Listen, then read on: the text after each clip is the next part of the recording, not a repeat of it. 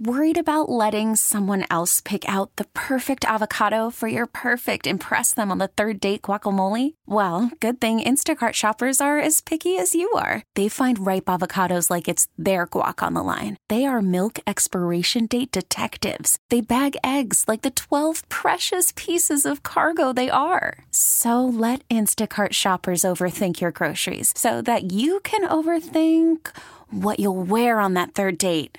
Download the Instacart app to get free delivery on your first three orders while supplies last. Minimum $10 per order, additional term supply.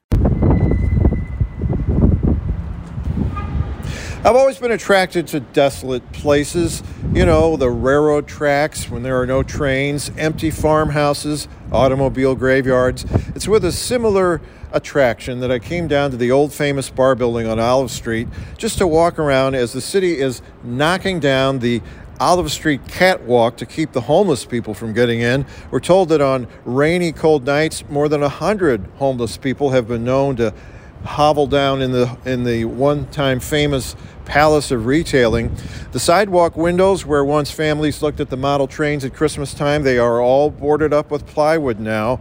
And you can still see the sign that says Railway Exchange Building on the Olive Street side where the revolving doors are. Those revolving doors are where my grandparents met in the 1920s, or I should say they re met. Tom and Ruth Killeen had been kids together in North St. Louis on Bacon Street.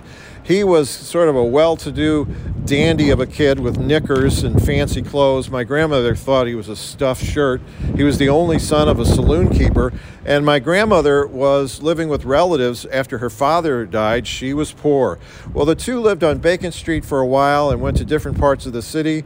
And then about 10 years later, they meet in the revolving door on Famous Barr's Olive Street side. And she said it was because she had a pretty bow in her hair.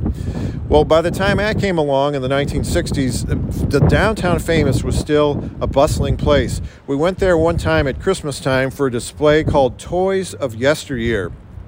And this was a Victorian uh, exhibit of old cast iron fire engines with horses, electric trains, old dolls, uh, wind up toys. And the whole place, Famous Barr, just seemed to be gleaming with chrome escalators and, and lots of people in, in heavy, you know, fur coats. It was a prosperous time. Now, as I walk around the Famous Barr building, it looks like a revolution has happened here, and this is the collapsed remains of a lost civilization. Some say tear it down. Its day has come and gone. Build a parking lot. Get with it.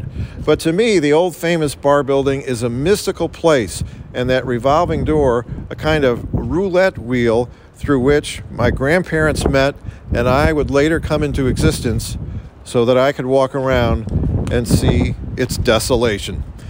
At the Famous Barr building with a whole other story, I'm Kevin Killeen. Hey, Rob Bradford here. I have set out on a mission with my good friends at FanDuel to prove what I have known for some time baseball isn't boring. Now I have a daily podcast to prove it with some of the most notable people in the baseball world, screaming baseball isn't boring from the mountaintops or at least agreeing to come on our show. Players, managers, GMs, and yes, even the commissioner of baseball, Rob Manfred. It has been a constant wave of baseball's most powerful voices. So join the revolution, subscribe, and soak in Baseball Isn't Boring. Listen on your Odyssey app or wherever you get your podcast. You'll be glad you did.